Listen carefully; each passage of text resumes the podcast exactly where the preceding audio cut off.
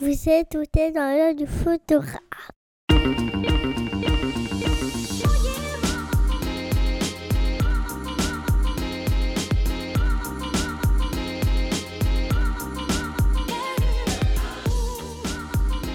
Bienvenue dans ce podcast réalisé par un photographe sur un photographe pour les photographes. Je suis Julien Pasternak et aujourd'hui, je vous emmène dans l'œil de David Deluca, photographe posé. Aujourd'hui, je vous emmène à la découverte d'un photographe difficile à classer et qui a involontairement eu un impact énorme sur ma carrière.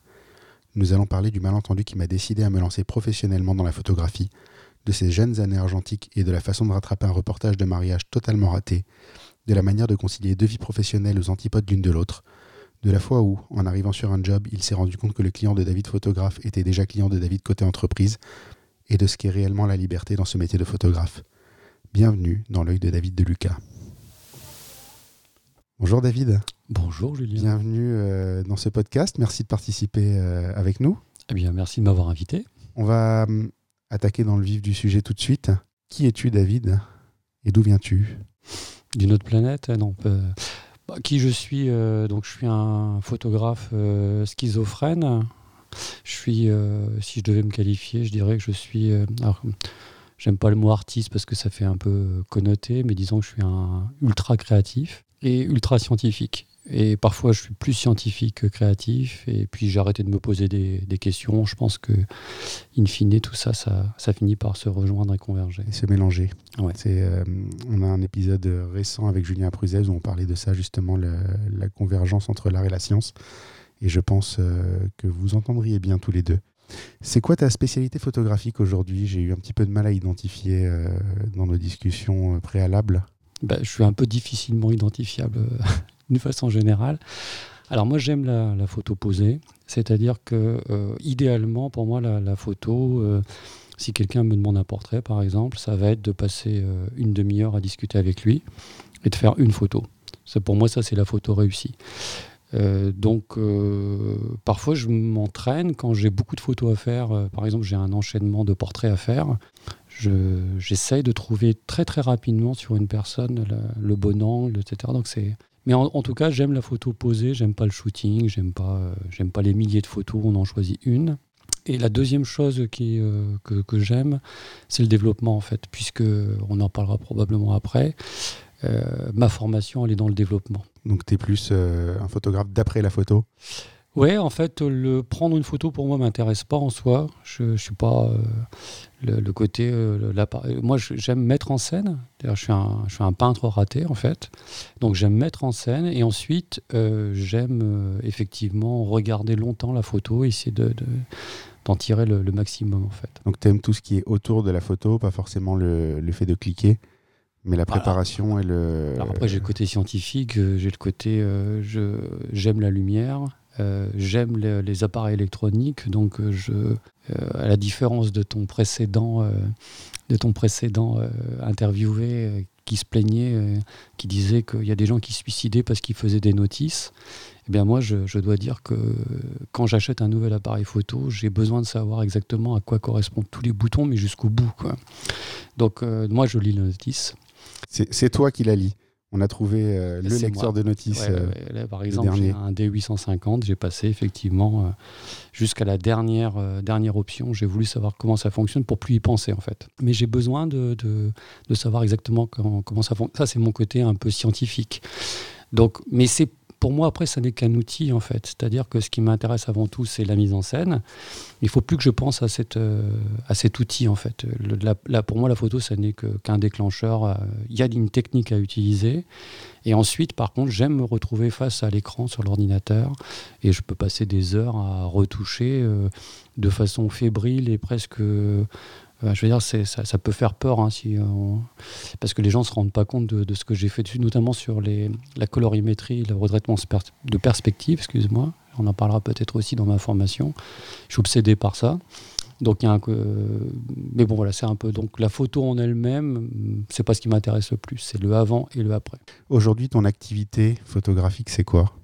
Quel est type d'événements ou de, de réalisation photographique tu vas faire? Alors, j'ai euh, à la fois de la chance et pas de chance. La chance que j'ai, c'est euh, Et je veux pas, euh, je sais pas comment dire ça, mais j'ai pas besoin de la photo pour, pour vivre en fait. Donc je fais ce que je veux. Alors donc ça veut dire que euh, je peux prendre par exemple des modèles, faire des, euh, des photos pour moi, enfin ou éventuellement pour des expositions. Et sinon je travaille avec euh, des collaborations choisies, des gens qui m'aiment bien. Et essentiellement je travaille euh, donc pour des, euh, des séminaires, des choses comme ça, des, gens qui veulent euh, souvent des photos un peu différentes. hein. Mon site internet c'est Killpict, c'est une façon de dire que je fais une photo d'un œil un peu différent.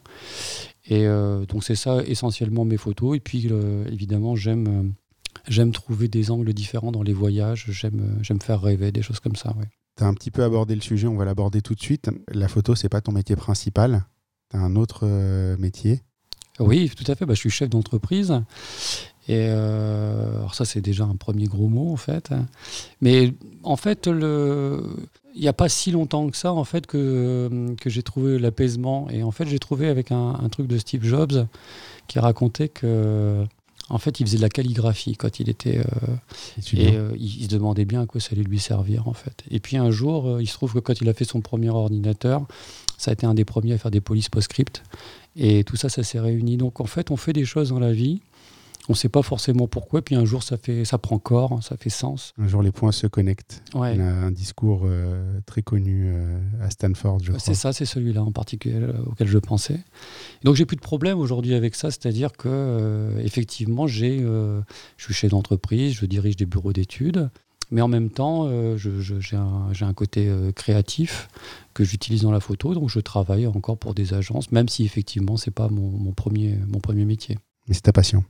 Euh, je suis passionné partout et donc c'est une de mes C'est passions. une de tes ouais. passions. Ouais. Alors, on peut raconter cette histoire maintenant. Je l'ai mentionné en introduction, dans l'introduction que j'ai pas encore enregistrée. En fait, au moment où on fait ce podcast, je l'enregistrerai dans Tu veux, dire quelques que semaines. n'est pas- on- tu veux dire qu'on n'est pas en direct On n'est pas en direct, c'est D'accord. incroyable. J'en ai déjà parlé dans le podcast et tu la connais, on en a déjà parlé ensemble. David, c'est euh, la méprise la plus importante de ma vie. C'est-à-dire Positive. que positive, oui. Voilà, on s'est connus il y a 12 ans, 13 ans, 14 ans, 15 ans, quelque chose comme ça. Ouais, dans c'est des vrai, soirées. ouais. Et à l'époque, moi, j'étais euh, encore dans l'immobilier. David, c'était euh, le photographe de ces soirées dans lesquelles j'allais. Et euh, au moment où j'ai eu à choisir, quelques années plus tard, ce que je voulais faire, j'avais dans la tête David de Lucas. En me disant, putain, ce mec, il vit de la photo, mais c'est extraordinaire, je veux faire ça. Et à l'époque, on se connaissait pas bien. Et je savais pas, moi, que tu avais pas que la photo dans ta vie et qu'en l'occurrence, tu n'attendais pas de revenus de la photo dans le sens où tu n'en avais pas besoin pour vivre. Et cette erreur-là fait que j'ai lancé ma boîte en me disant, enfin cette erreur, cette, euh, Méprise. cette méprise, ce, cette, euh, ce petit défaut de perception, cette extrapolation, c'est ça le mot euh, que, que je cherchais, cette extrapolation où je t'ai vu photographe à succès qui gagnait sa vie comme ça, fait que j'ai créé ma boîte, que j'ai réussi à le faire là où tout le monde me disait mais non, personne ne gagne sa vie en faisant de la photo. Et je disais mais si, regardez David. Et quelques années après, quand on a discuté, qu'on a vraiment fait connaissance, je me suis rendu compte que c'était pas ton activité principale. Enfin, c'est une, bonne surprise finalement, c'est une très bonne méprise, ça a eu une- un impact extrêmement positif sur moi. Mais c'est assez rigolo euh, Ouais. de voir que la manière dont tu vois les gens, un, est rarement réelle. Enfin, personne ne peut prétendre connaître parfaitement les autres. Et deux, peut amener à ce genre de choses. Et j'ai cette phrase à chaque fois qui me revient en tête. Je sais pas de qui, je crois que c'est Mark Twain qui dit ils ne savaient pas que c'était impossible, donc ils l'ont fait. Ouais, mais c'est. Mais tu sais, euh, alors ta méprise n'est pas si méprise que ça, parce que euh, à l'époque, effectivement, euh, après une époque où j'étais, il faut bien le dire, DJ, donc tu vois, Mm. je, Ça touché à tout. je- non, mais je. T'es créatif. Ah, je suis créatif, on va dire. Donc le- la photo, on vient y revenir. J'avais quand même là pour une vraie formation de photographe, ça c'est clair. Et euh, pour le coup, j'étais, euh, j'avais une idée très précise de la photographie de, de soirée, ce qui fait d'ailleurs que j'ai arrêté, puisque aujourd'hui ça ne correspond plus du tout avec la vision que j'en ai. Et à l'époque, quand même, je, en tant que photographe, je tournais assez fort quand même. Et, euh, et j'aurais pu, j'aurais pu en vivre. hein. Franchement, Ouais. si j'avais, j'aurais pu très bien raccrocher les gants et dire je ne fais plus que ça. J'avais les contacts, j'avais le vivier pour le faire en fait. Je l'ai pas fait, comme je ne l'ai pas fait lorsque j'ai, quand j'ai, durant mes études, où j'aurais pu arrêter mes études et être photographe également. Donc à plusieurs reprises dans ma vie, c'est posé à moi la question est-ce que je fais ça de, de façon définitive et unique? Et à chaque fois, j'ai dit non. Euh, On pourra revenir pourquoi j'ai Mm. dit non en fait. Mais euh, donc ta méprise, euh, elle n'est pas si méprise que ça. Et puis la deuxième chose aussi, c'est que euh, moi je suis assez, je pense, bienveillant. C'est-à-dire que euh, j'aime, euh, si je vois des gens qui sont intéressés, moi j'ai un certain nombre de trucs, j'ai un certain nombre d'astuces, et j'ai aucun problème pour transmettre ce que je sais en fait. J'ai pas peur de me dire ouais, euh, je vais pas, tu vois, je vais cacher mes. Non, non, au contraire. Non, tu caches pas tes secrets, au contraire. au c'est, contraire, je euh, suis là. Plus, plus je vois de gens qui, euh, qui profitent de. J'aime la transmission, en fait, donc j'ai pas de problème par rapport à ça. C'est quelque chose que beaucoup de gens ont du mal à comprendre, c'est qu'en fait, transmettre ton savoir, surtout dans un domaine comme la photo, ne te fait rien perdre, Mais non, bien sûr. peut aider les autres à grandir et au, au final, ça bénéficie à tout le monde. Parce que c'est ce que j'ai dit quand j'ai créé le podcast, les premières personnes qui me disaient euh, Mais tu veux, tu vas balancer les secrets de tout le monde J'ai dit Mais en fait, je préfère être face à 50 photographes formés qui savent ce qu'ils font et qui facturent correctement que face à 50 mecs qui savent pas du tout ce qu'ils font, qui vont faire n'importe quoi, qui vont saccager le métier, qui vont saccager la profession et on va tous crever derrière. quoi. Et puis surtout, je, te dis euh, aussi, c'est le- le fait que euh, c'est la, la photographie, c'est une technique, c'est un, c'est euh, c'est de l'artisanat en fait. Et euh, je- dans l'artisanat, il y a la transmission, c'est important. Euh, c'est pas parce que tu sais faire une poterie que tu vas faire une belle poterie. Donc, mais par contre, il faut effectivement au moins connaître ça pour On faire des connaître choses la derrière. technique. Après, ton œil fait la différence. Exactement. Mais c'est pas parce que tu connais une technique, effectivement, que tu vas devenir tout d'un coup le meilleur. Du coup, tu as commencé à aborder le, le sujet. Qu'est-ce qui t'a amené à la photo? Alors, euh, attention, je pense que de tous les photographes, je suis peut-être le plus vieux que tu aies eu jusqu'à maintenant. Je sais pas. Euh, Ça ne va pas jouer à grand-chose. Bon, parce que j'ai commencé la photo en, en 88. Alors, tu es le plus vieux. Voilà. Donc, euh, attention, évidemment. Donc, j'ai euh, j'ai arrêté mes études, j'ai fait un break et j'ai travaillé avec un maître et à laquelle je travaillais, donc je faisais du 6-6. Euh, je travaillais également en chambre à redressement de perspective. Donc, euh, tu restes une demi-heure devant euh, tu vois, devant, euh, comment dirais-je, un- un- une architecture à, photographier. Donc, tu es obligé de vraiment faire tous tes réglages. Tu prends une photo parce que les plaques, ça coûtait cher. Et ensuite, je faisais beaucoup, beaucoup de développement. Développement diapo, développement noir et blanc.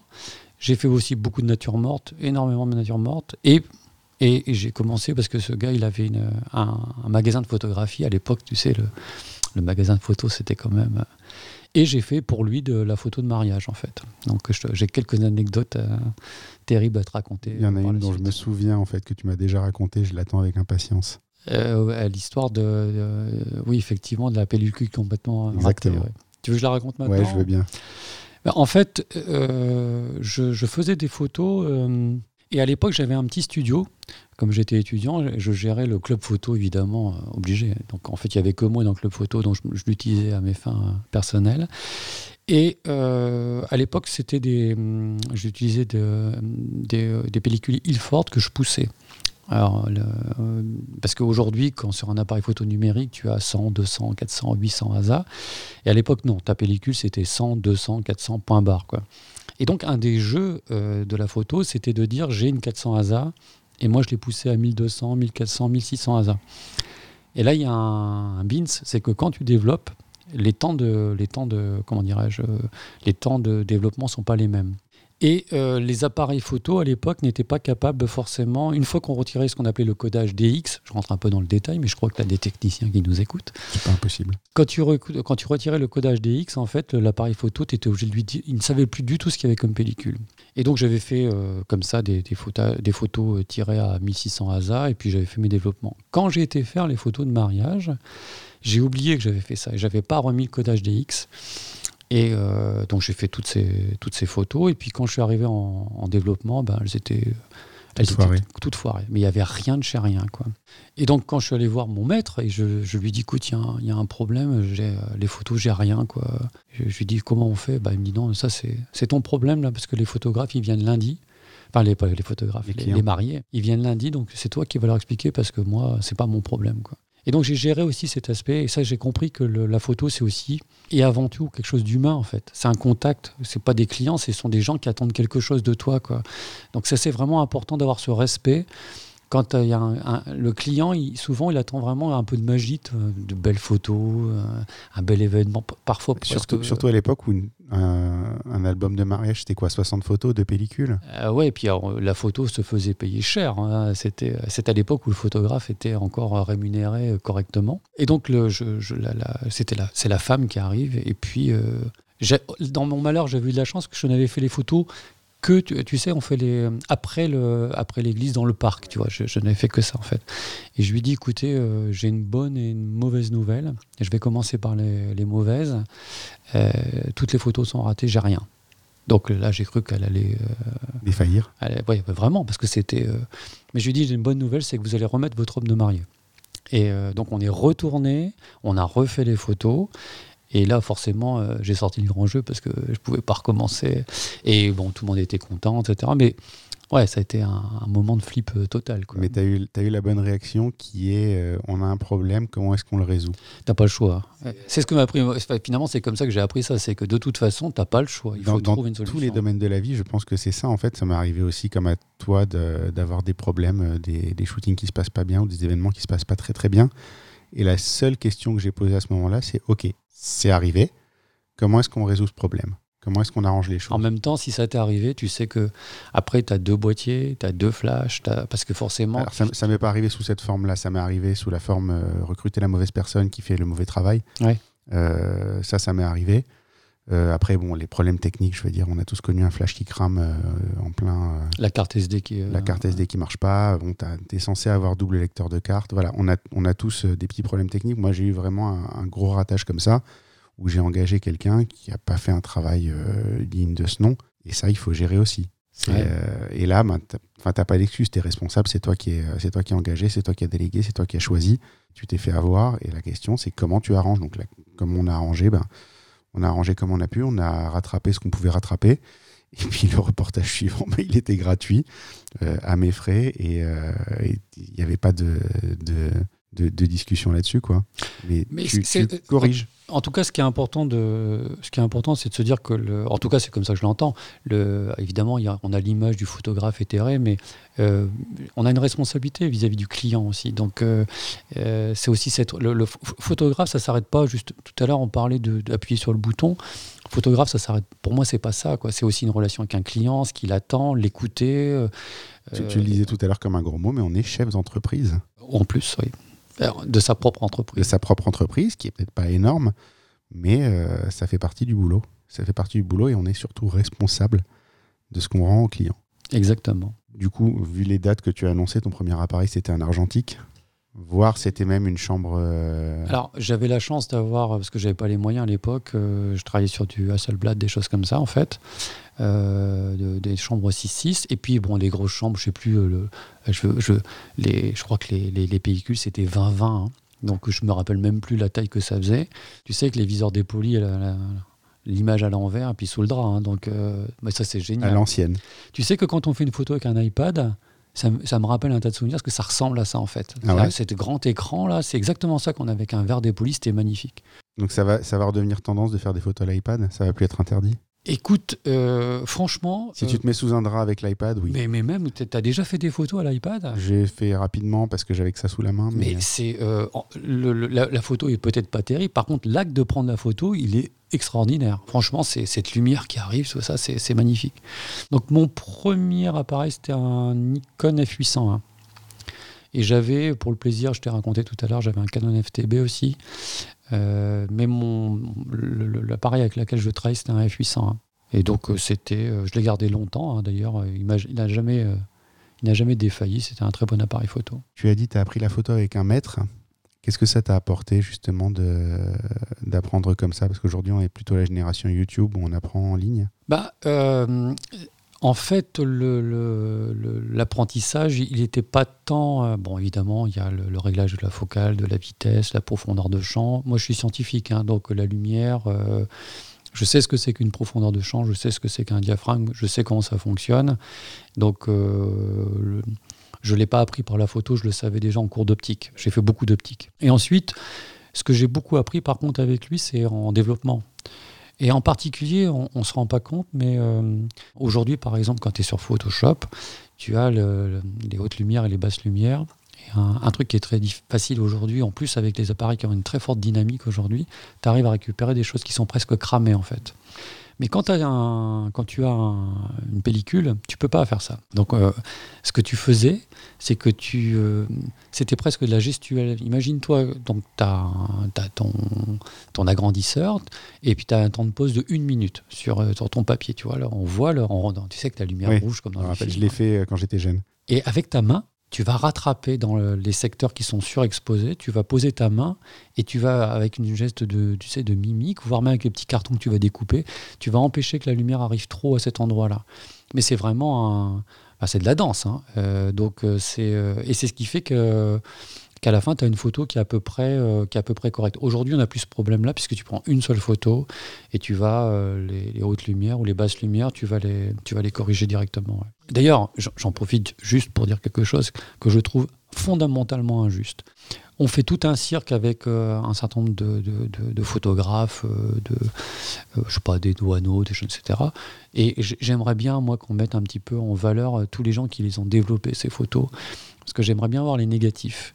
Il faut pas s'imaginer que quand on fait une... Alors encore plus, hein, quand on fait, un- on fait de l'argentique, quand on voit les pellicules, en tout cas, euh, si c'est pas en studio, c'est rarement super équilibré. Si derrière, il n'y a pas un gars euh, qui vraiment fait un gros travail, le- si t'as pas un tireur de génie derrière, ta photo, elle vaudra jamais rien. La, la meilleure preuve que c'était le tireur à l'époque qui faisait la photo, c'est que je crois que c'était Capa qui avait fait des photos euh, de guerre en Espagne ou quelque chose comme ça. Et Ah, la pellicule a été complètement cramée par le, le tireur qui a, qui, a- qui a- qui a saccagé le, le boulot. Et ce mec-là a raté son travail. Et du coup, les photos sont. euh, Enfin, elles existent, mais euh, c'est la moitié de ce qu'elles devraient être réellement. quoi. Alors Kappa, par contre, j'ai une vraie admiration pour lui parce que parce qu'il fallait en avoir quand même. Ah oui, non, pour faire ce qu'il a fait. Et puis, euh, et puis, il a été là, là, il a été au contact de. Moi, je serais pas capable de faire ça, mais je trouve euh, ça là, c'est c'est plus qu'un photographe, c'est euh, un, historien quoi. Donc c'est vraiment un, un travail extraordinaire. ça te montre euh, quand même que, euh, en tout cas à l'époque, c'était un vrai travail d'équipe. C'est-à-dire que le photographe et le tireur Exactement. devaient travailler main dans la main pour sortir un travail euh, assez équilibré. Du coup, ce que tu nous annonces aujourd'hui, se lancer dans la photo, c'est fun, c'est simple. Tu achètes un appareil, tu achètes un abonnement à Lightroom et, euh, et en avant. À ton époque, j'ai l'impression que c'était vachement de, de contraintes finalement. Qu'est-ce qui t'a plu là-dedans?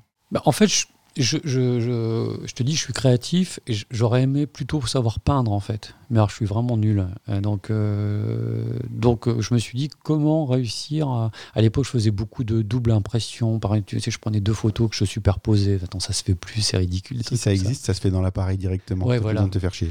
Et donc, euh, mais à l'époque, c'était, euh, ça se faisait, c'était compliqué. hein.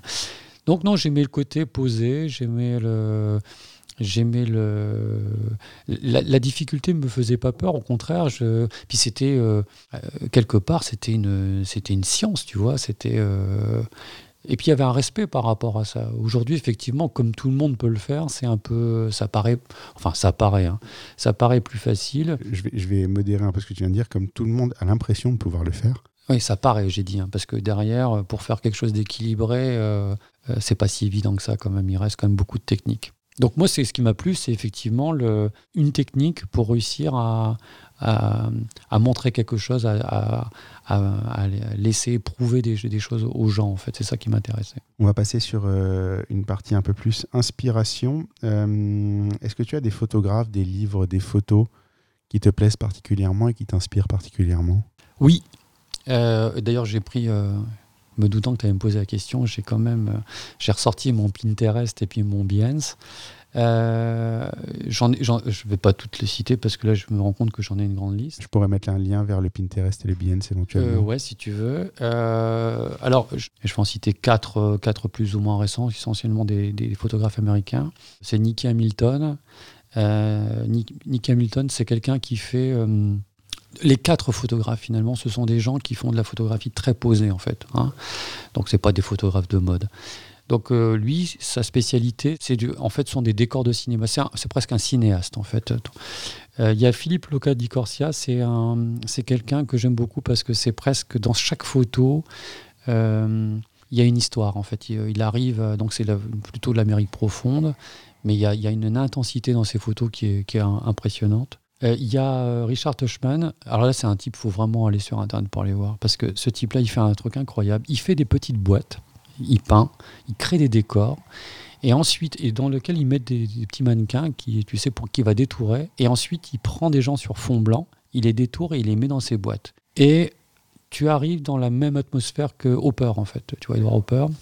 Donc à chaque fois, tous ces gens-là, où euh, j'ai Grégory euh, qui, qui, lui, par contre, est un peu comme Nick Hamilton. Nick Hamilton, c'est plutôt du cinéma d'intérieur. Euh, Grégory Crudon, c'est plutôt. Alors lui, c'est euh, c'est du cinéma, mais extérieur. Donc là, le gars, il est capable de passer une semaine pour, pour pouvoir mettre en scène. de, donc pour une image. Pour une image. Et c'est ça qui m'intéresse vraiment, c'est la photographie posée. Et puis en fin de compte, tout ça, c'est des peintres ratés à mon avis. C'est-à-dire que c'est des gens qui, qui, pourraient faire la même chose en peinture, mais qui font une mise en scène pour, et qui se servent de l'outil photographique pour exprimer leur, euh, l'image qu'ils ont en tête. En fait. Ça me renvoie beaucoup à l'épisode de Julien Pruzès, qui est l'épisode 5 de mémoire qui est euh, photographe de studio, qui, euh, qui s'est défini comme pictorialiste, c'est-à-dire qu'il est, il cherche pas forcément à respecter la réalité, il cherche à embellir les choses et il est capable de passer pareil un temps incroyable juste sur une image. Bah, c'est la préparation extraordinaire chez lui. Euh, typiquement, si tu veux, euh, j'ai un côté, euh, enfin c'est une obsession. Par exemple sur les perspectives, mais ça, ça vient du fait que j'ai passé des heures en chambre à redresser les perspectives. Si je vois une photo où le photographe n'a pas fait l'effort de redresser ses perspectives, ou en tout cas de leur donner un sens, je peux pas quoi. Je, ne peux pas dire que cette photo me plaît.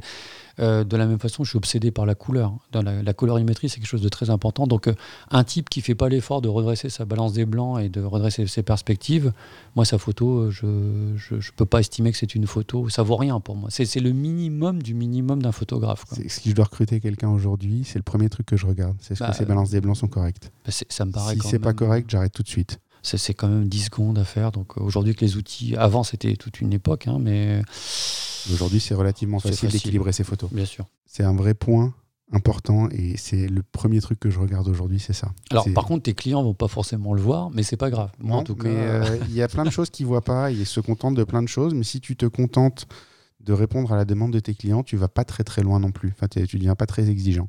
Sur un point de vue plus technique, est-ce que tu es plutôt zoom ou plutôt focal ah, fixe Uniquement focal fixe. Je n'utilise jamais le focal. Je ne sais même pas à quoi ça sert. Donc euh, je fais beaucoup de photos de comment dirais-je de ville et donc j'ai plutôt des grands, des ultra grands angles. Et en fin de compte, je me suis même rendu compte que quand je faisais de la photo soirée, ce qui donnait ma patine, je travaillais avec des 14 mm. Et ce qui fait que je jouais beaucoup la déformation, c'est-à-dire que je créais des. Euh, par exemple, je mettais une main en avant-champ qui paraissait totalement disproportionné par rapport à la tête. Et donc je sais jouer de...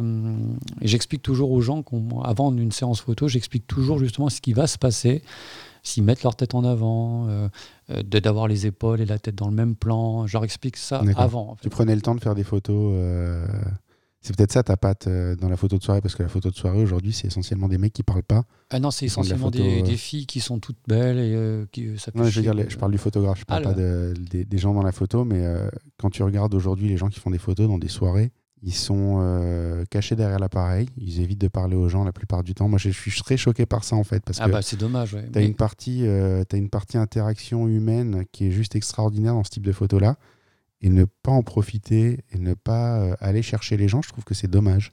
Comment ça s'appelait là, Tu sais, euh, ces, euh, ces trucs, ces sites internet, ils, embauchaient des photographes à la Soonlight. Soonlight.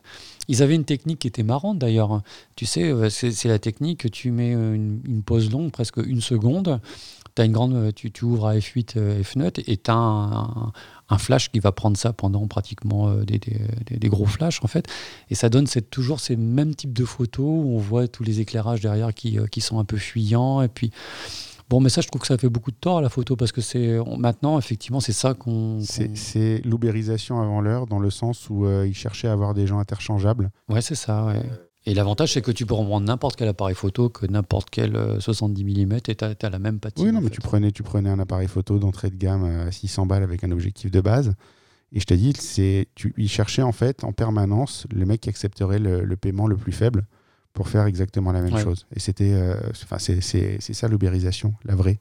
Donc effectivement, pour répondre à ta question, plutôt des focales fixes. Et plutôt, quelles focales Plutôt des très larges plutôt large. Euh, alors si c'est dans, si je suis en full frame, je travaille avec des 24 essentiellement. Euh, je peux euh, parfois avec des fortes ouvertures, j'aime bien travailler avec des 35 aussi. Euh, bon, mais voilà, je, je vais Mais peu rarement- au-delà. Donc 35, euh, si c'est pas un full frame, ça correspond à 50, c'est normal parce que j'ai une formation de. Les portraits, je les faisais avec des 50 mm en. Euh, donc c'est soit un 50 mm en full frame, soit un 35 en, en, en APS. Dans la PSC. Et puis euh, sinon, maintenant, je m'amuse même en full frame à descendre en 24. J'ai même un 14, je m'amuse beaucoup. Même sur du portrait, tu fais jamais du 85 mm, du Jamais. 135. Non, jamais. Je sais que ça, c'est pas mal parce que ça donne des effets bokeh qui sont intéressants parfois. Mais, Mais c'est pas ton euh, œil. Non, mais j'ai, un, un 60 mm macro qui me permet de faire ce genre de choses. Mais euh, je préfère à la limite être très très près du- de la personne en- avec un 35, avec euh, par exemple qui ouvre un 4. J'ai le même effet, mais par contre, j'aime pas être loin de la personne. J'aime parler avec elle, j'aime la toucher, j'aime le. J'ai besoin du contact. Tu as fait. besoin d'interagir avec euh, Ouais. ton sujet. Je- je- par exemple, je, je me suis disputé avec une photographe qui faisait de la photographe de rue euh, avec un, je- je- je- J'espère qu'elle écoutera pas parce que pour moi c'est une, une honte de faire ça. C'est voler la photo des gens et je supporte pas. Normalement il faut aller au contact. Parfois même avec un iPhone on peut faire mieux parce que les gens ont moins peur de l'appareil photo, on peut faire des choses, mais c'est le contact qui Euh, m'intéresse. Je, je ne sais pas le faire, euh, la photo de rue euh, au téléobjectif, mais par contre, un des photographes que j'adore, qui est Sol Leiter, le faisait beaucoup. Donc j'apprécie le rendu de ce qu'il a fait. Je suis pas capable de faire, de toute façon, je suis pas capable de faire ce que, fait, ce que faisait Sol Leiter. Mais euh, ça peut, si tu sais bien sélectionner ton sujet, en fait, Ah, mais pas belles, des hein. gens, c'est-à-dire qu'il volait pas des photos de gens, il, il prenait des photos d'ambiance, presque. Ouais. Et du coup, là, ça passe bien. Mais c'est vrai que si tu veux faire des photos des gens dans la rue, des portraits, euh, de, même de gens qui passent, effectivement, j'ai du mal à comprendre le téléobjectif Après et chacun- l'absence d'interaction. Chacun, Chacun, chacun a sa. Enfin, sa vision des choses. C'est ce qui fait aussi J'aime que pas le vol. différent, mais je, je n'aime pas le vol. je comprends euh, ta logique. Du coup, tu es plutôt lumière naturelle ou flash? Les deux. Je, franchement, j'aime la, photo de, studio. Parce que j'aime euh, arranger mes flashs, en mettre deux en derrière, euh, travailler avec trois, quatre flashs, ça, ça me fait pas peur. Euh, j'aime la lumière naturelle parce que franchement, près d'une fenêtre, on fait toujours des, choses, des portraits qui sont superbes en extérieur. Par contre, le, flash pur et dur, un seul flash, ça, bon, j'évite parce que le rendu est rarement. Mais quand tu fais la photo de mariage, souvent, t'as pas, T'as pas tellement de choix. t'as pas tellement le choix en fait. Alors moi, j'ai trouvé une solution un petit peu bâtarde, mais je le, je le fais pas en permanence sur Avec la un soirée. flash euh, déporté un petit peu Avec un la- flash en fait à la main. Ouais. Ouais. moi je fais ça aussi. Je peux pas le faire tout le temps parce que bon, tu as, besoin de tes deux mains à un moment et il y a des choses que, que tu peux pas faire en ayant les mains prises par ton flash. Mais c'est vrai que de l'avoir dans la main, ça te permet de varier un petit peu et surtout de pas avoir cet éclairage absolument plat qui vient de devant. Alors tu sais ce que je faisais en, en photo de mariage? J'avais un pied sur lequel je mettais un, un flash et que je déclenchais avec un deuxième flash.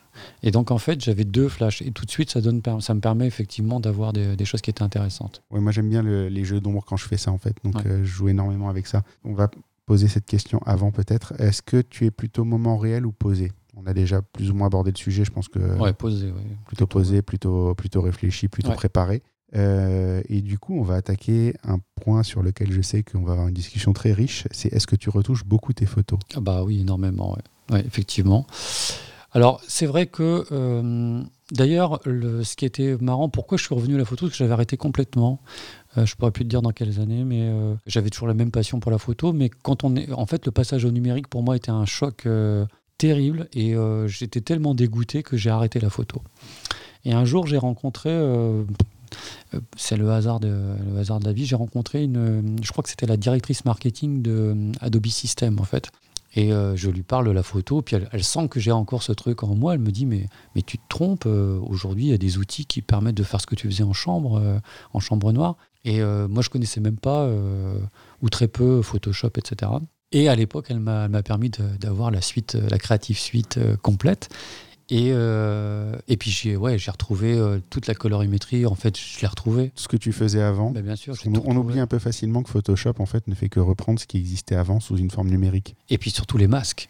C'est-à-dire que ce que je faisais à la main, j'ai compris que je pouvais le faire avec des masques. Et donc ça, je me suis amusé avec euh, les, le- les masques. Et puis euh, après, j'ai récemment, j'ai fait des choses moins, moins poussées, mais j'ai retrouvé vraiment le, ce que je faisais en chambre, c'est Lightroom. Parce que là, on a tous les réglages. euh, donc là, c'est moins de la retouche, mais disons que ça permet de faire, euh, de travailler en série sur des grandes séries plus facilement. Parce que Photoshop, une photo par une photo, c'était C'est euh, long. long.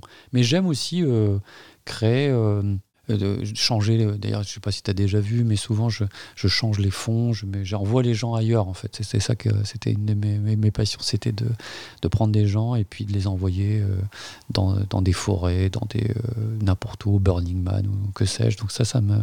Donc oui, effectivement, j'ai- j'aime j'aime la retouche, vraiment. C'est quelque chose qui te, qui- que tu considères être une grande partie du métier? Ah, en tout cas, c'est moi ma façon de faire. Oui, j'aime j'aime retoucher. Si euh, on sort un tout petit moment de, de la photo, c'est quoi tes sources d'inspiration? Disons que, en fait, je te disais que moi, euh, en tant que créatif, je, j'aime écrire, euh, j'aime jouer de la musique, je fais de la photo. donc, j'allais dire, j'ai pas, ça vient pas que d'un seul endroit. Et je, je veux dire, je- ça peut être un voyage. Donc, j'aime. euh, Donc tu as un pool d'inspiration Ouais, qui inspire un pool de C'est des de- humeurs, en fait. En fait, en fonction de mon- mes humeurs, je vais avoir envie de faire telle ou telle chose et je suis pas euh, Et chaque activité nourrit l'autre. exactement. Qu'est-ce que tu fais de ton temps libre? Bah, j'en ai pas. Je tout sais le temps sur une activité. Je euh, sais pas ce que ça veut dire et puis, euh, je, puis ça me va très bien comme ça en fait. D'accord, en fait, tu es tout le temps occupé. Ouais, je travaille tout et je considère que je travaille tout le temps. Je n'arrête jamais. Forcément, puisque j'ai quand même un, un métier de chef d'entreprise qui est quand même très prenant. euh, je manage pas mal, euh, quand même des équipes de plus de 100 personnes.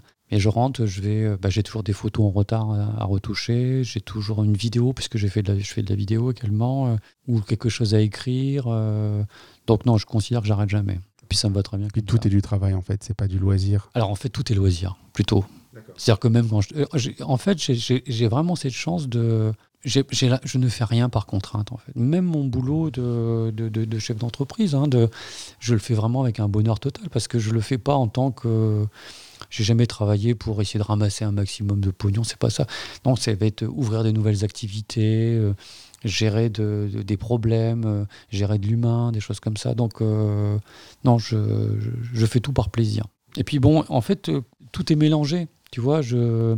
Il n'y a pas, il y a pas un moment donné que je dis tiens ça c'est mon temps libre, tiens c'est mon temps de travail. En fait, tout est mélangé en fait. Je crois que le meilleur exemple de ça, et c'est sûrement une de tes photos qui m'a le plus marqué parce que j'étais vraiment resté scotché dessus, c'est une photo que tu as fait de la piscine Molitor avant travaux. Ouais. Et je crois que tu y avais accès par ton autre métier. Euh, en fait, c'était un, c'était une drôle d'histoire. C'était un squatter qui, qui, qui gérait cette, cette. On pouvait pas y rentrer. Et en fait, effectivement, j'y suis allé parce que je connais l'architecte. Je connaissais l'architecte qui, qui allait faire les travaux. Et euh, il m'a dit tiens, si tu veux, je peux, je peux te faire rentrer. Effectivement, c'est un peu par ce moyen que j'y suis rentré. Ouais. Ah, C'était, j'adore cette photo, je la mettrai en lien euh, dans, le, dans les notes d'épisode. Mais euh, ceux qui connaissent Molitor aujourd'hui, si vous voulez voir à quoi ça ressemblait avant, C'est, plus tout à fait la même chose. Fait, ouais. On n'a plus le même accès. Encore que c'était déjà très difficile d'accès à l'époque et ça l'est encore plus aujourd'hui, j'ai l'impression. Ah bah maintenant c'est un problème d'argent on va dire, hein. mais, euh, mais à l'époque effectivement il fallait avoir euh, les, les bonnes personnes pour pouvoir rentrer. Il y avait des belles rêves hein, aussi qui étaient sympas. à garder à l'esprit. On va passer à un côté plus philosophie par rapport à la photo. C'est quoi aujourd'hui, quand tu es appareil à la main, qui te fait prendre une photo? Ah bah, là j'ai un côté un peu, un peu compulsif, c'est-à-dire que quand je suis en voyage j'ai toujours mon appareil photo. D'ailleurs je considère que le meilleur appareil photo c'est celui qu'on a avec soi en fait. C'est pour ça que j'ai progressivement je suis en train de laisser tomber mes réflexes pour avoir des appareils photo qui sont vraiment euh, euh, qu'on peut mettre dans sa poche en fait. On commence à avoir des appareils des, avec les Fuji, bah, je crois que tu es, Fuji. Moi, je suis aussi, Fuji, hein. ouais. Donc euh, mes Nikon, je les utilise parce que, hum, parce que mes clients, ils aiment bien avoir un gros appareil photo. C'est Alors, important pour eux. C'est un faux, euh, un faux problème. Et Non, crois-moi, mais- j'ai pesé le pour et le contre avant Ouais, de ouais, lâcher mais- les 5D. Mais par contre, euh, par contre ma colonne vertébrale, elle, elle apprécie, elle- Mm. mon X Pro, elle l'apprécie Ouais. énormément. Et puis surtout, quand je travaille pas pour un client, quand je suis euh, avec, euh, que je travaille pour moi, je m'en fous en fait. Et donc je travaille avec des X Pro en fait. Donc qu'est-ce que je, hum, qu'est-ce que ta question c'était, qu'est-ce qui me pousse à Qu'est-ce qui prendre te fait prendre une photo? C'est, ça va être une personne, ça va être un paysage. C'est assez compulsif hein, le- quand je suis en, en extérieur. Et puis après, par contre, ça va être, euh, j'ai envie de construire quelque chose de particulier, ça en a déjà parlé. Donc là, je vais contacter un modèle, je vais, euh, et je vais construire quelque chose autour de ça en fait. Donc ça dépend. Sur euh, ton site internet, tu as une phrase qui m'a beaucoup marqué. Tu parles de faire des photos posées plutôt que du mitraillage. Est-ce que ça vient de ta formation, j'ai mis entre guillemets, à l'ancienne? Ah oui, tout à fait. Je ne sais pas faire de shooting. D'ailleurs, le- le- quand on me dit alors le shooting photo c'est quand, j'ai un soupir énorme. Et d'ailleurs, je, ne peux que décevoir parce que souvent je vais prendre trois photos, c'est fini. Quoi. Donc, euh, j'ai pas besoin. Je préfère. Il y a pas. Si longtemps que ça, j'avais fait des photos pour, euh, euh, pour, un, pour une personne qui voulait quelque chose pour son site internet et c'était quelqu'un qui était relativement euh, connu. Il avait déjà vraiment des, plein de photographes et tout. Et je suis allé chez lui et en fait, je lui ai dit non, mais moi, on va discuter d'abord. Donc, j'ai discuté avec lui pendant une demi-heure. Et puis, une fois que j'ai compris qui il était, j'ai fait 10 photos, quoi. Et puis, ça m'allait, en fait. Et d'ailleurs, c'est, en l'occurrence, c'est ma photo qu'il a choisie. Donc, euh, non, j'ai- j'aime pas le côté shooting, ça, le mitraillage, ça, ça me, ça, ça me, ça me saoule, quoi. Ça m'intéresse pas. C'est, ça me fait penser à une histoire qui avait qui m'avait été racontée par un, de mes amis qui s'appelle Roland Lagoutte, avec qui on avait au départ commencé à faire un podcast, puis finalement on n'avait jamais réussi à le, à le- faire perdurer.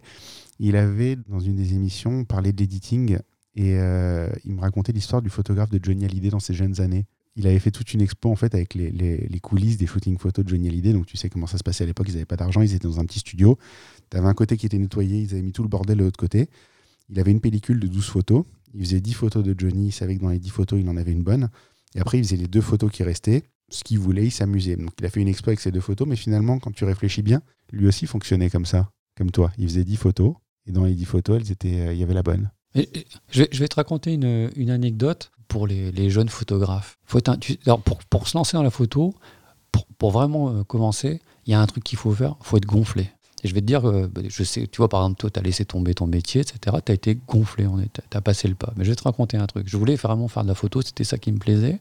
Et un jour, je frappe à une, agence, de, agence de, mannequins qui faisait de la, commu- de la publicité, etc. Je crois, je crois me rappeler du nom, ça s'appelait Comédia Bis. C'était à Lille. Je sonne, etc. Et les gens, ils me reçoivent et je leur dis voilà, je suis photographe, j'aimerais travailler pour vous. Donc les mecs, euh, ils se marrent. quoi. Ils se disent mais qui c'est ce mec quoi? Ils Il sortent débarque comme ça, quoi. et est-ce que tu as un book? Et à l'époque, avoir un book, c'était compliqué, c'était cher, quoi, parce qu'il fallait faire des photos, il fallait faire des tirages, et les tirages, ça coûtait euh, vraiment une blinde, et j'avais pas d'argent, quoi. En plus, j'avais tout claqué pour mon appareil photo, donc j'avais vraiment pas de- vraiment pas d'argent. Et puis je leur montre mon book, ce que j'avais, puis les mecs, ça les fait marrer, donc ils me disent Ah ouais, si je comprends bien, vous, c'est plutôt euh, des, photos euh, posées euh, avec des femmes dans un studio, et si possible, une femme. Bah, je dis Ouais, c'est ça, ouais. Bah, il me dit Bah tiens, puisque tu es si doué que ça. je vais te donner un truc. Donc le mec, il m'a envoyé avec trois mecs en extérieur pour, des, pour des fringues, en fait. Et donc j'ai fait mon premier shooting comme ça pour tester. Et ça s'est plutôt bien passé, on va dire. Et pourquoi j'ai arrêté ce, j'ai arrêté ce truc-là? Parce qu'à l'époque, euh, déjà, tu vois, le shooting, c'était euh, les pellicules, c'était 24 ou 36 pour les, gens comme toi et moi. Mais quand tu travaillais en agence, c'était pas ça, c'était des, rouleaux en fait. C'était des rouleaux de 100, 200, 300 photos. Tu sais, il y avait des gros dos à l'appareil. Et les mecs, en fait, ce qu'ils faisaient, c'est que euh, effectivement, ils faisaient du bracketing et puis ils prenaient sur une pause. en fait, ils faisaient presque une vidéo, si tu veux quoi. Et à la fin, sur table lumineuse, tu choisissais une ou deux photos sur, euh, je sais pas, 1000, 2000 photos quoi. Et tout de suite, j'ai compris que ça, toi. définitivement, ça m'intéressait pas. C'était le numérique avant l'heure, ça. J'ai pas eu envie, quoi. Donc j'ai laissé tomber, alors que j'aurais pu, euh, j'aurais pu creuser là-dedans. Ça m'intéressait pas, vraiment pas. C'est quoi pour toi une photo réussie? C'est une, euh, une photo dans laquelle euh, passe une émotion, une histoire, une émotion. J'aime qu'effectivement ça, qu'il y ait un sens ou en tout cas un sentiment, quelque chose. Ouais. D'où l'importance euh, de la discussion autour. Ouais. Je parlais de, de Philippe Locadi Corsia. Euh, c'est un type, tu vois une de ses photos, euh, il y a un roman dedans. Quoi. Donc ça, ça me plaît beaucoup. Dans une image. Dans une image. En extension de cette question, c'est quoi un album réussi? Là, je pourrais pas te répondre parce que j'ai pas d'idée de, de- d'un album. La photo, oui, mais un album, euh, il faut qu'il y ait une certaine. D'ailleurs, ça se fait plus tellement maintenant. Il y a un truc qui est marrant, tu m'obliges à réfléchir là, mais euh, avant sur Facebook, par exemple, quand tu faisais des photos, tu postais des albums. Ouais. Tu fais plus ça maintenant? Tu postes une photo? Ça existe encore, mais c'est relativement rare. En général, les gens postent maximum 3-4 photos. Ouais, parce que les gens euh, zappent en fait. Donc aujourd'hui, le, le concept d'album, c'est plus compliqué. On a plutôt tendance à faire une photo. Donc il faut mettre, il faut réussir à mettre dans une photo euh, beaucoup de photos. Tout ce que tu mettais dans un album euh, avant quoi. Ouais, parce que le- vraiment, c'est l'album. Alors après, quand tu fais un mariage, c'est un peu différent. Ou quand tu, Quand tu fais un événement entreprise. ou alors tu racontes une histoire. Après, euh, le- en entreprise, non, parce qu'en fait, en entreprise, c'est beaucoup de sommes de photos plus qu'un album, en fait. Le concept d'album, euh, je le vois plus trop, en fait. En entreprise en tout cas. Ouais. Euh, pourquoi je te pose cette question? Parce que justement, aujourd'hui, on a tendance à partager une image Et souvent, on est jugé sur une image. Moi, en tant que photographe de mariage, j'ai sur ma page d'accueil six images en tout. Et je suis jugé sur ces six images-là, alors que je devrais, pour moi, être jugé sur un album. Ouais, mais c'est euh, justement, alors après, on aime, on n'aime pas, mais c'est fini ça. Et euh, alors là, euh, un des défauts que j'ai, d'ailleurs c'est marrant, je ne sais pas choisir la bonne photo. C'est-à-dire que moi je fais des photos et moi je vais plutôt me concentrer sur l'aspect peut-être technique. Et plusieurs fois, j'ai demandé à des gens de choisir des photos ou des gens m'ont demandé de choisir des photos. Et je me suis rendu compte qu'ils choisissaient pas du tout les photos que j'aurais moi-même sélectionnées en fait.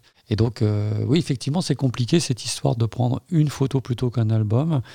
En tout cas, c'est comme ça actuellement. Tu as répondu à une de mes questions suivantes qui était est-ce que les photos que tes clients utilisent sont celles que tu aurais choisies? Non.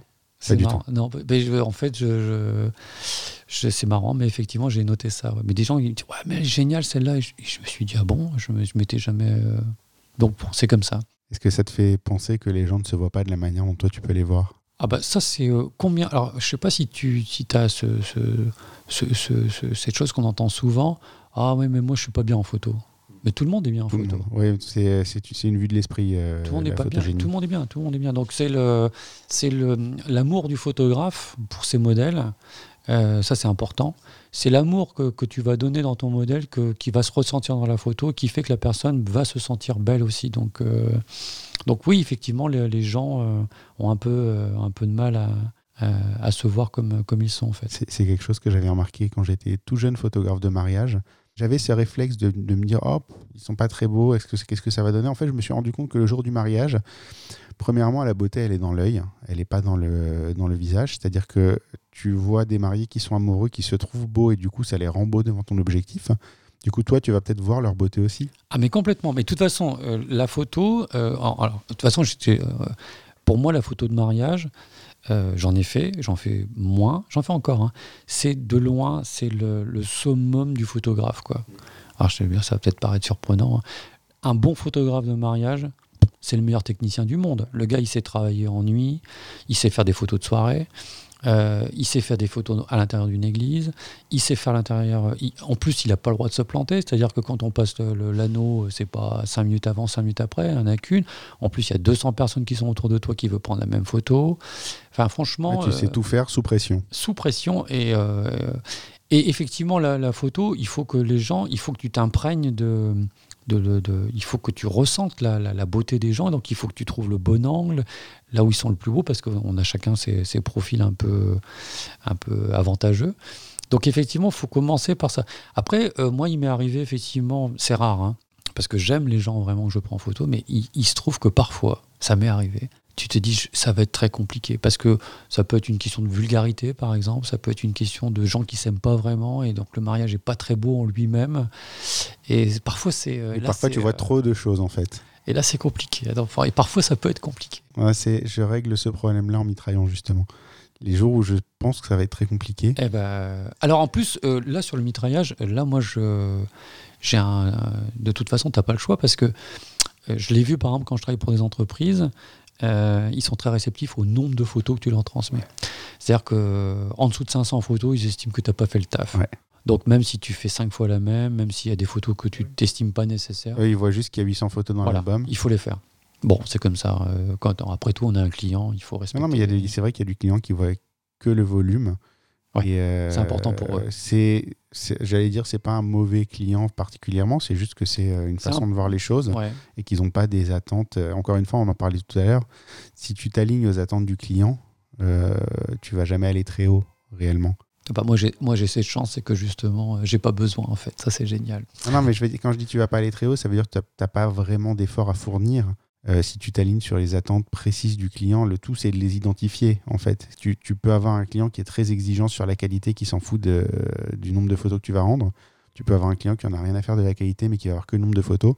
L'essentiel c'est finalement peut-être de comprendre ce que ton client attend de toi et lui donner ce qu'il attend. Le, nombre de photos, ça reste de toute façon euh, assez, euh, assez important, en fait. Il, faut, il faut euh, même si moi, je trouve que c'est pas forcément nécessaire, il faut donner euh, de nombreuses photos. Non, parce que tu dois sécuriser. Ouais, Tu sécuriser un peu, sécuriser, ouais. tu es quand même ton métier, tu es professionnel, donc tu es ouais. quand même là pour assurer le coup. Et euh, une partie de ton travail, c'est d'assurer que euh, tu vas rendre quelque chose euh, qui correspond à l'attente du client. On parlait un petit peu plus tôt des contraintes.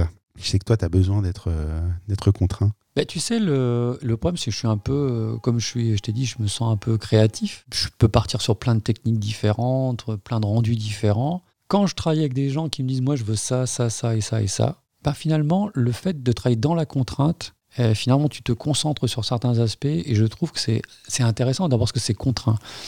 Euh, c'est pas parce qu'il y, euh, y avait des contraintes musicales que, Bach n'a pas pu sortir euh, tout ce qu'il a sorti. Il y avait les trois règles du théâtre. C'est pas pour ça qu'on n'a pas eu un, j'allais dire un, théâtre qui était très productif. Donc le fait d'avoir comme ça d'être contraint, bah, j'ai travaillé notamment avec des, des, musiciens ou des musiciennes qui étaient complètement, mais c'est incroyable l'idée qu'ils avaient de ce qu'ils voulaient. Bah, finalement, ça te pousse ça te pousse à faire quelque chose que tu n'aurais peut-être pas fait en fait. Donc ouais, j'aime, bien travailler sous contrainte, ça, ça me plaît bien. Ça t'oblige euh, à te focaliser finalement, enfin, c'est la même chose que travailler avec des focales fixes Pareil, peut-être, ouais, tu as raison. C'est-à-dire que bah, si, bah, je pense que c'est exactement ça.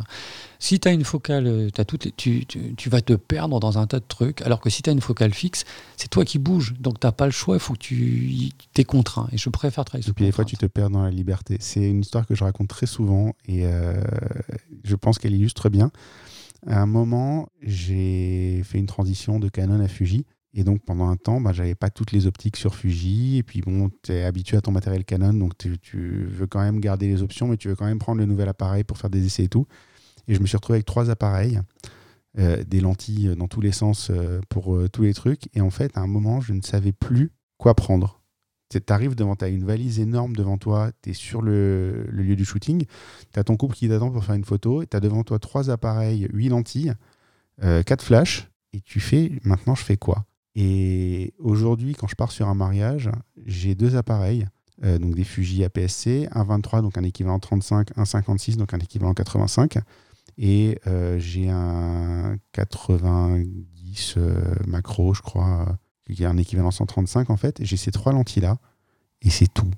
Et j'ai deux flashs, mais voilà. Mais et en fait, avec ça, je me sens beaucoup plus libre. Exactement. Alors en mariage, c'est vrai que euh, deux boîtiers et euh, tout à l'heure, je te dis que j'aime pas tes objectifs, mais en mariage, parfois, es un, notamment dans les églises, tu n'as pas le choix, tu es un peu loin.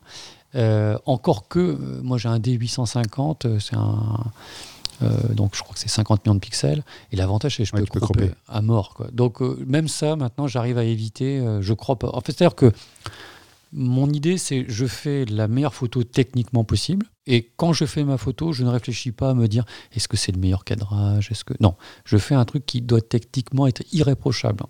Et je ne me pose pas de questions artistiques. Et ensuite, quand je suis devant l'ordinateur, c'est à ce moment-là que je vais réfléchir sur le cadrage, la lumière, la colorimétrie. C'est là que je vais retravailler vraiment ma photo posément en fait. Mais euh, je ne sais plus quelle était la question d'origine, mais je suis entièrement d'accord. C'était par rapport aux contraintes. Oui, donc j'aime travailler sous contrainte. Je vais rebondir sur un truc que tu viens de dire parce que tu n'es pas le premier à me parler de ça. Tu parles des contraintes en église, de positionnement.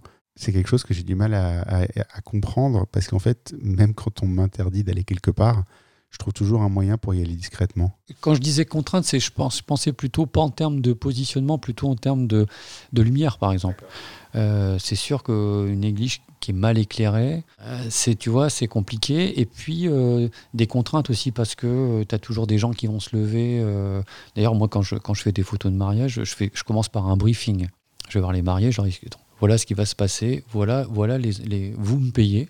Donc c'est à moi de faire les photos et c'est pas au cousin. Donc, je, donc euh, moi aussi, j'impose des, des, messages aussi. Ah ouais, j'ai une checklist hein, vraiment à faire passer. Est-ce que tu t'inspires des autres? Est-ce que tu regardes le travail des autres? Est-ce que ça nourrit ton travail à toi? Et de quelle manière? Quand j'étais plus, euh, quand j'étais plus jeune, euh, j'étais, il y avait quelques photos qui m'avaient marqué de Newton. Bon, c'est un peu bateau ce que je raconte. Hein il y avait une photo notamment euh, qui m'a toujours marqué, je ne sais pas pourquoi. C'est une, photo de Helmut Newton où il y a une femme qui est assise sur le bord d'un lit. Elle a des bas filés, je crois. Et puis euh, elle a un flingue qu'elle tient dans sa bouche, en fait. Ça m'a toujours, euh, ça m'a toujours marqué. La, couleur, enfin, la façon, le, le, noir et blanc, le contraste est traité. ça peut être une peinture. Il y, a notamment une, une, peinture de Duchamp qui s'appelle Nu descendant en escalier. Et à l'époque, j'avais fait un travail sur le. J'avais essayé de faire un travail sur la stromboscopie.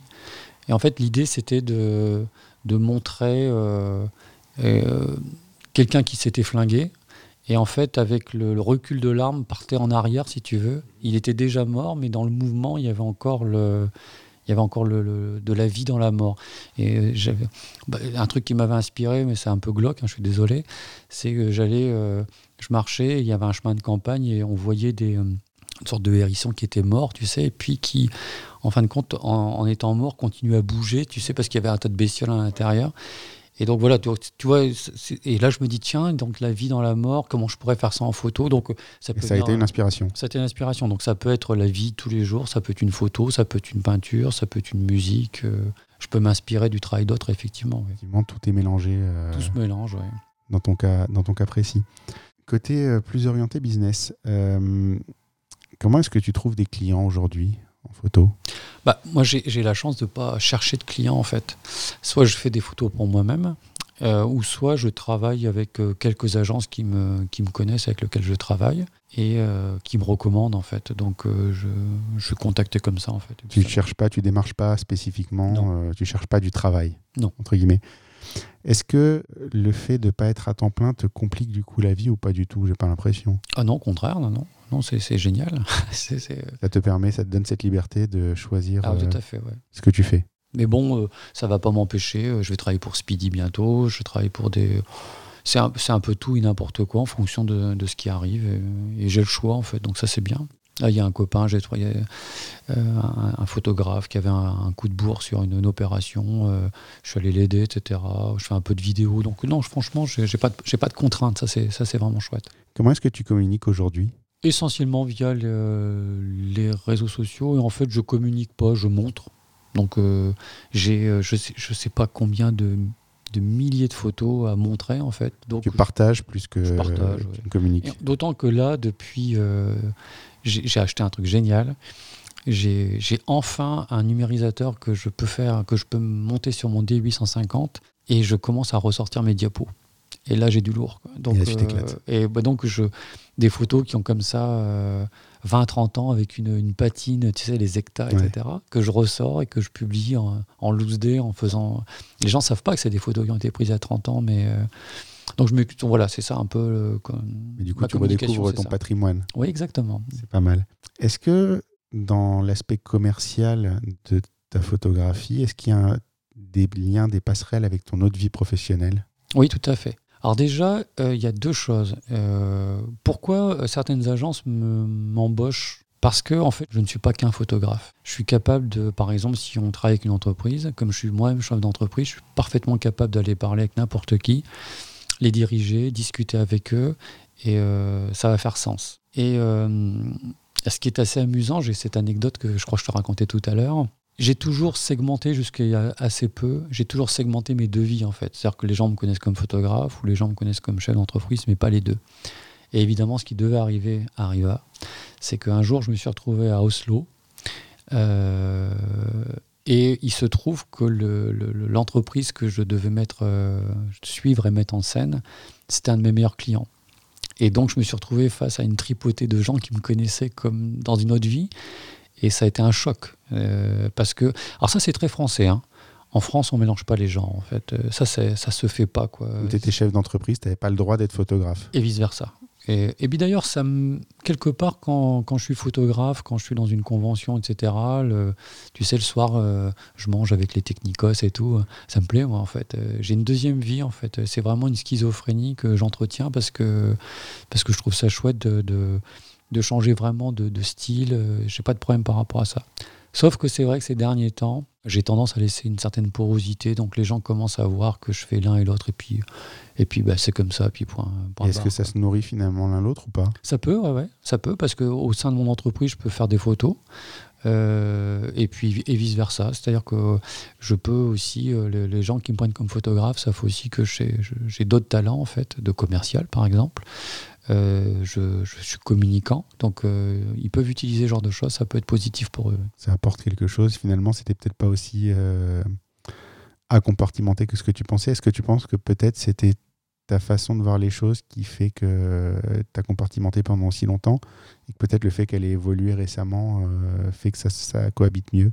Je l'ai fait parce que je pense vraiment qu'en France, c'est pas bien vu. C'est-à-dire que tu perds de la crédibilité euh, d'un côté comme de l'autre si tu fais autre chose. C'est comme ça. Donc, euh, Est-ce que c'est réellement le cas ou est-ce que c'est ta perception ah ouais, le- non, c'est le cas. hein. Tu sais, même par exemple, je- combien de fois on voit des, euh, de- des gens qui, par exemple, je sais pas moi, font du, thé- du théâtre, peuvent pas faire de cinéma, ou ils font du cinéma, ils peuvent pas, ou ils font de la télé, peuvent pas faire de Ils sont cinéma. pas pris au sérieux. Ils font de la comédie, ils peuvent pas faire du drame. Voilà, c'est ouais, c'est ça exactement. Donc il y a un comp- je, je- je pense que c'est euh, j'ai le sentiment que c'est quand même assez assez français comme truc. Bon, euh, moi j'ai vécu avec ça. Moi maintenant euh, que j'ai un certain âge, T'as peut-être moins approuvé aussi. ouais, je m'en fous quoi. Donc aujourd'hui le- les gens savent que je suis sérieux. tout ce que je fais, je le fais vraiment avec, avec conviction et avec sérieux, donc j'ai pas de problème. D'accord, personne te le reprochera en tout cas. En termes plus artistiques, est-ce que tu as déjà fait ou est-ce que tu vises peut-être une exposition, faire un livre? L'exposition, oui, enfin franchement, c'est euh, c'est anomalique. J'aurais dû faire des expositions. J'ai vraiment le, le réservoir. Le problème, c'est que euh, il faudrait que quelqu'un s'en occupe. Je suis pas capable de choisir des photos, de de- d'aller choisir un lieu. De, de, je suis pas capable de faire ça. Parce qu'en plus, quelque part, je euh, sais pas comment dire. Je j'ai presque l'im- l'impression que de, tu sais, de, de, me, de me prendre trop au sérieux quand je fais ça. Quoi. Ouais. Faire un livre, c'est pareil. Alors un livre, moins, mais plutôt une, une exposition, ouais, je, je, je- je- c'est pas normal que je ne l'ai pas encore fait. Tu as besoin quand même euh, de Mais quelqu'un si j'ai va- pas quelqu'un qui, euh, qui me prend par la main pour le faire, je le ferai pas. Quoi. Un peu comme Gary Winogrand, euh, qui a produit des, des dizaines et des dizaines de milliers de, de photos sans jamais s'en occuper réellement. En fait, lui, ce qui l'intéressait, c'était de créer. Oui, c'est ça. jamais mais, soucié de euh, ça. Et finalement, on a, je pense qu'il était euh, connu et reconnu déjà de son vivant, mais finalement, c'est après sa mort, quand les gens se sont plongés dans ses archives, qu'on on a ressorti. euh, Alors, j'ai pas, j'ai pas la prétention d'en être là quand même. je Non, non, mais enfin, exemple. t'as besoin de quelqu'un qui va trier et, et ressortir la quintessence de ton travail, Ouais, ce que tu mais- sais pas forcément faire. Ouais, ou pas envie, parce que, mais par exemple, tu vois, j'ai fait beaucoup de photos pour le Burning Man euh, en France.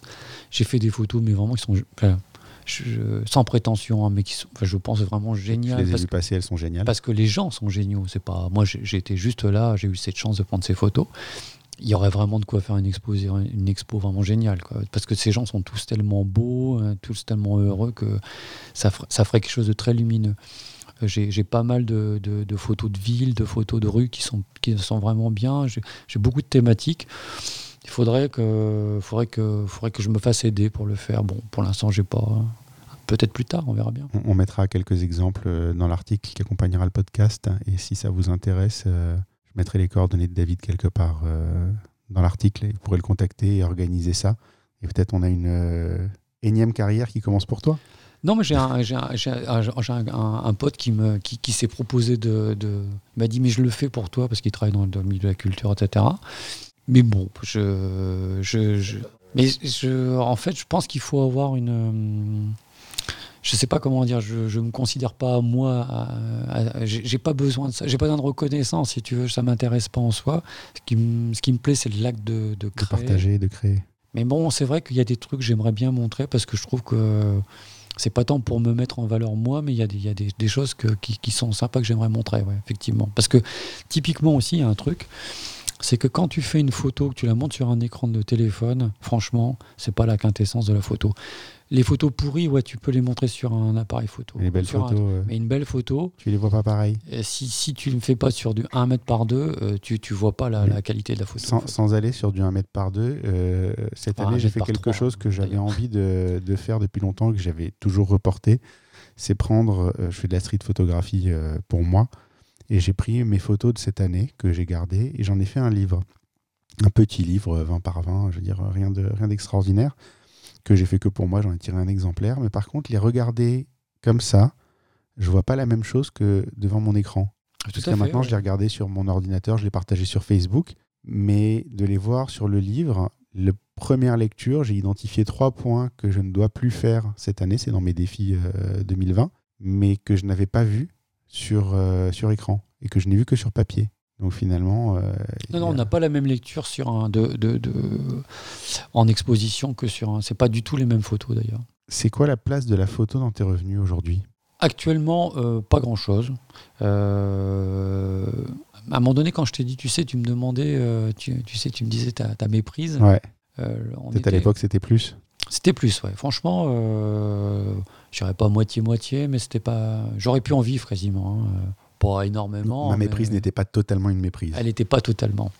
Aujourd'hui, non, c'est. euh, euh, c'est bon. Je dirais pas anecdotique, mais c'est, vraiment. euh, ça représente pas grand-chose. C'est plus un loisir euh, rémunéré? Oui, c'est-à-dire. Alors, par contre, je ne. Sauf des services que je rends, par contre, je ne, je ne, je ne brade pas mes prestations. Euh, D'abord parce que tout travail mérite salaire. Et ensuite, euh, pour pas faire de concurrence. euh, Préserver le métier. pour préserver le métier parce que franchement, euh, il n'y a pas très longtemps, il y a un- je suis contacté par un laboratoire médical. Euh, Ils ont besoin d'un truc en urgence pour prendre des boîtes de médicaments, je ne sais plus trop quoi. Et il y en avait, euh, il y avait je ne sais plus combien de. Il y en avait, je pense, pour euh, une, bonne journée de travail, tu vois, avec une boîte à, transporter, etc. Et, tout. Et, euh, il fallait. ouais, c'était un coup de feu, tu vois. Et donc c'était un gros laboratoire pharmaceutique. Et il proposait, euh, donc je dis ok, ouais, il se trouve que j'étais disponible, je dis d'accord, ça m'intéresse. Faire des photos de médicaments, c'est un challenge quand même. hein. Donc ça, je, je sentais le challenge, je me dis ouais, ça, ça me plaît, ça- c'est original. 150 euros. Donc euh, j'ai dit, bah, je m'en foutais, quoi. J'ai j'ai dit non, au revoir, quoi. je m'en fous. Quoi. Donc euh, je trouve que c'est une insulte quasiment, si tu veux, parce que euh, elle me dit ouais, mais je pourrais le faire, euh, on peut le faire avec notre. Bah, je vais dire, elle Bah, dit, faites-le. bah, faites-le avec votre iPhone. Ouais. Effectivement, euh, vous pouvez le faire avec votre iPhone, ça sert à rien de me. Mais moi, si vous me faites venir, je vais le faire différemment, il faudra le payer pour. Donc, euh, Mais pour autant, donc, j'ai cette chance de pouvoir dire non. Alors qu'effectivement, si c'était ma seule source de revenus, je pense que bah, peut-être que j'y serais allé Peut-être que tu aurais réfléchi Ah ou ouais. que tu aurais essayé de négocier un peu. Essayé euh, 200, ce serait possible. Là, j'ai dit juste non. Quoi. Bon, voilà. Donc, on on- on m'a fait exactement la même proposition hier. C'est, euh, Ah on bah, a besoin dans hein. l'urgence. C'est pas un laboratoire, mais c'était euh, un cabinet médical qui voulait des photos du cabinet pour leur site internet. Il Ouais, fallait les faire euh, pour avant-hier. Euh, Il y avait 150 balles de budget. J'ai dit, mais, enfin, 150 euros, en fait, c'est ce que je compte en déplacement. Bah oui, dans puis, Paris. attends, faut que le matos coûte cher, les ordinateurs coûtent cher, les logiciels coûtent cher. le- mais ça n'est qu'une photo. les- et ouais. C'est les gens, quand ils te disent ça n'est qu'une photo, ils voient pas que tu as bossé pendant 20 ans avant euh, pour apprendre à faire une photo déjà, que tu as 25 000 balles de matériel dans ta valise. euh, est- C'est clair, ouais, à amortir. Et puis, euh, c'est aussi pour ça d'ailleurs que le, euh, aujourd'hui, il y a beaucoup de photographes qui partent vers la vidéo. Parce que la vidéo, là, par contre, là, les gens ont du mal à les faire. Il faut un logiciel de montage. Juste, euh, puis c'est respecté. Bah, c'est parce qu'ils ils ont du mal à le faire. Ils ont, ça, ça, c'est quand même plus difficile techniquement. ils ont l'impression qu'il y a un vrai savoir, alors qu'il y a un vrai savoir dans la photo. Mais Bien comme c'est facile d'appuyer sur le déclencheur et de Exactement. sortir une image, Et donc, le- aujourd'hui, les prestations frontaux, effectivement, euh, ont tendance à être tirées vers le bas, ça c'est clair. Il faut faire autre chose. Euh, si si as des, tu me disais qu'il y a des, des gens qui se lançaient dans les photos, écouter ton podcast, clairement, euh, faire que de la photo, ça va être compliqué. Il faut faire de la vidéo non, en non, même temps. faites, faites de la photo. Mais pas que. Mais, pas mais, que. mais faites pas de podcast. Le, le marché est pris. Non, le marché est complètement saturé. Le marché est saturé. Euh, si je te demande quel est le pire moment de ta carrière, Ah bah, je te l'ai raconté tout à l'heure, c'est l'histoire de la. Effectivement, c'est cette, cette femme qui vient pour euh, voir ses photos et j'en avais pas. Quoi. Ça, c'est vraiment un moment, euh, ça, c'est un moment de grand, grande solitude. grande ouais. solitude, Ouais, ça, il faut, faut assurer, mais tu as plutôt bien géré finalement. T'as pas le choix. Par opposition, le meilleur moment de ta carrière, Burning Man? Ouais, enfin, pas le, enfin, le Burning Man, ça, j'y suis pas allé en tant que photo. Alors, c'est marrant parce que tu vois, euh, tiens, c'est marrant que tu me dises ça. Parce que je suis allé au Burning Man, Parce que moi, ça m'aurait fait kiffer. hein. mais j'ai pas fait de photos. Et euh, en fait, je me suis rendu compte de ça, c'est que. euh, bah, c'est, là, c'était trop facile parce que là, si tu veux, euh, bon, comment dire, à part les contraintes techniques, parce qu'il y a beaucoup de, poussière, que ça bousille tout, quoi. Mais il y a, tellement de choses à apprendre que c'est trop facile presque. Je voudrais juste ajouter un truc, c'est que on parle du Burning Man à l'époque où c'était encore cool. Oh, je rentrerai pas dans cette. euh, Non, enfin, aujourd'hui, n'importe. beaucoup- euh, Non, mais à l'époque, enfin, je veux dire, il y a, au tout début, il y avait euh, peu de photographes qui allaient pour faire des photos. À un moment, les mecs ont compris que le Burning Man, tu revenais avec des photos de Ouais. dingue. Tout le monde s'est pointé avec son appareil photo. vrai, tout- peut-être. voilà.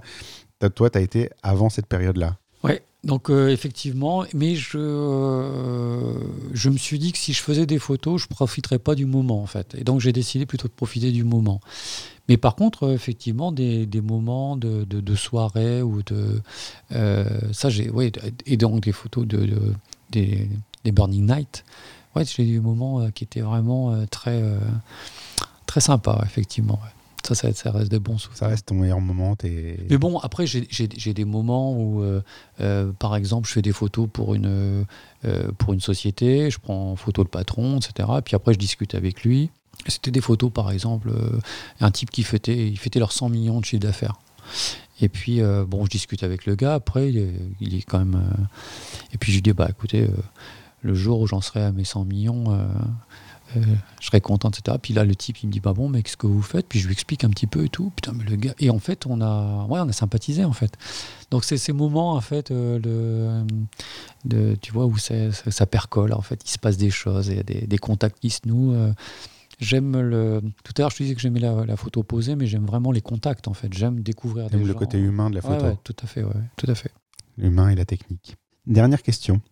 Qui est-ce que tu me recommanderais pour un prochain podcast? Je, hum, le premier, enfin comme ça, le nom qui me vient, c'est Laurent Ardouin en fait. J'aime bien ce type. Euh, je l'ai rencontré un peu par hasard. J'aime bien sa façon de travailler. Euh, J'aime bien sa, euh, sa simplicité. je pense qu'il a- dû commencer comme moi dans l'argentique. Je ne vais jamais demander, mais je crois. J'aime bien travailler avec lui de temps en temps. Et euh, c'est un type que j'apprécie. Ouais. Je, je, je le trouve cool. Je sais pas comment dire. J'ai rencontré pas mal de photographes, mais euh, Il y a un feeling qui est passé avec lui. Ouais, euh, j'aime bien. J'aime bien ce type. j'aime bien ses photos. J'aime bien. bon, voilà. C'est donc c'est c'est lui qui me vient à l'esprit en premier. Je note. On va lui envoyer un petit mail. C'est quoi ton actualité aujourd'hui? Euh, pff, des quelques conventions d'entreprise et puis euh, des photos que je fais pour moi, donc euh, avec des modèles, des choses comme ça. Et puis euh, Je parlais plus de choses à partager peut-être. ah non, partager, bah, c'est toujours mon Instagram, des choses comme ça. J'ai pas de pas de choses particulières, pas d'expo, pas de choses comme ça. On va, on va récapituler où est-ce qu'on peut te trouver du coup? Et ben tu vas sur tu vas sur Google, tu tapes Killpict, PICT, euh, et puis tu vas me trouver soit sur Behance, soit sur euh, Instagram, soit sur Facebook, euh, avec mon site internet. euh, bon, je suis un peu partout quoi. Je remettrai tous les liens euh, dans les notes d'épisode, comme ça euh, les gens pourront te retrouver facilement. Merci beaucoup David d'avoir participé à ce podcast. Eh ben, C'était très intéressant, ça m'a fait plaisir. euh, ça fait un petit moment que j'attendais ce moment en fait où on allait discuter tous les deux et j'ai pas été déçu. Ça m'a ça m'a rappelé des vieilles conversations qu'on a eues il y a quelques années. Bah, moi, ce qui me fait plaisir, c'est de voir que effectivement, le, euh, à force de- d'acharnement, euh, parce que moi, je te suis, euh, euh, à force d'acharnement, de, de travail, de euh, progressivement, le- de voir comment tu euh, comment as atteint le niveau que tu as aujourd'hui, ça, ça Ah, fait merci, plaisir. c'est- Donc, euh, je pense que c'est un, un bon exemple. Ça, ça de- me touche. je pense que, mais il faut quand même que les, les gens qui écoutent sachent que le, c'est pas parce qu'on achète un appareil photo qu'il y a une culture derrière. Ça, c'est important, la culture. Il y a une technique. Et donc, le, effectivement, les 10-15 ans que tu as passé à le faire euh, montrent que c'est possible, mais que c'est- mais il y a un travail derrière. On s'y met. Et puis il y a des discussions. Et, Exactement. euh, écoutez celles-ci parce qu'elles sont vraiment très intéressantes. Eh ben, merci tout David. À bientôt. À bientôt.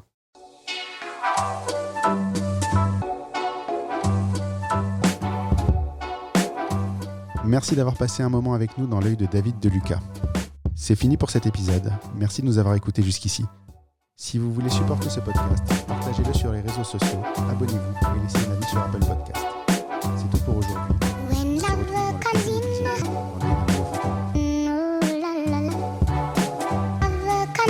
Dans le du photographe, merci, c'est fini.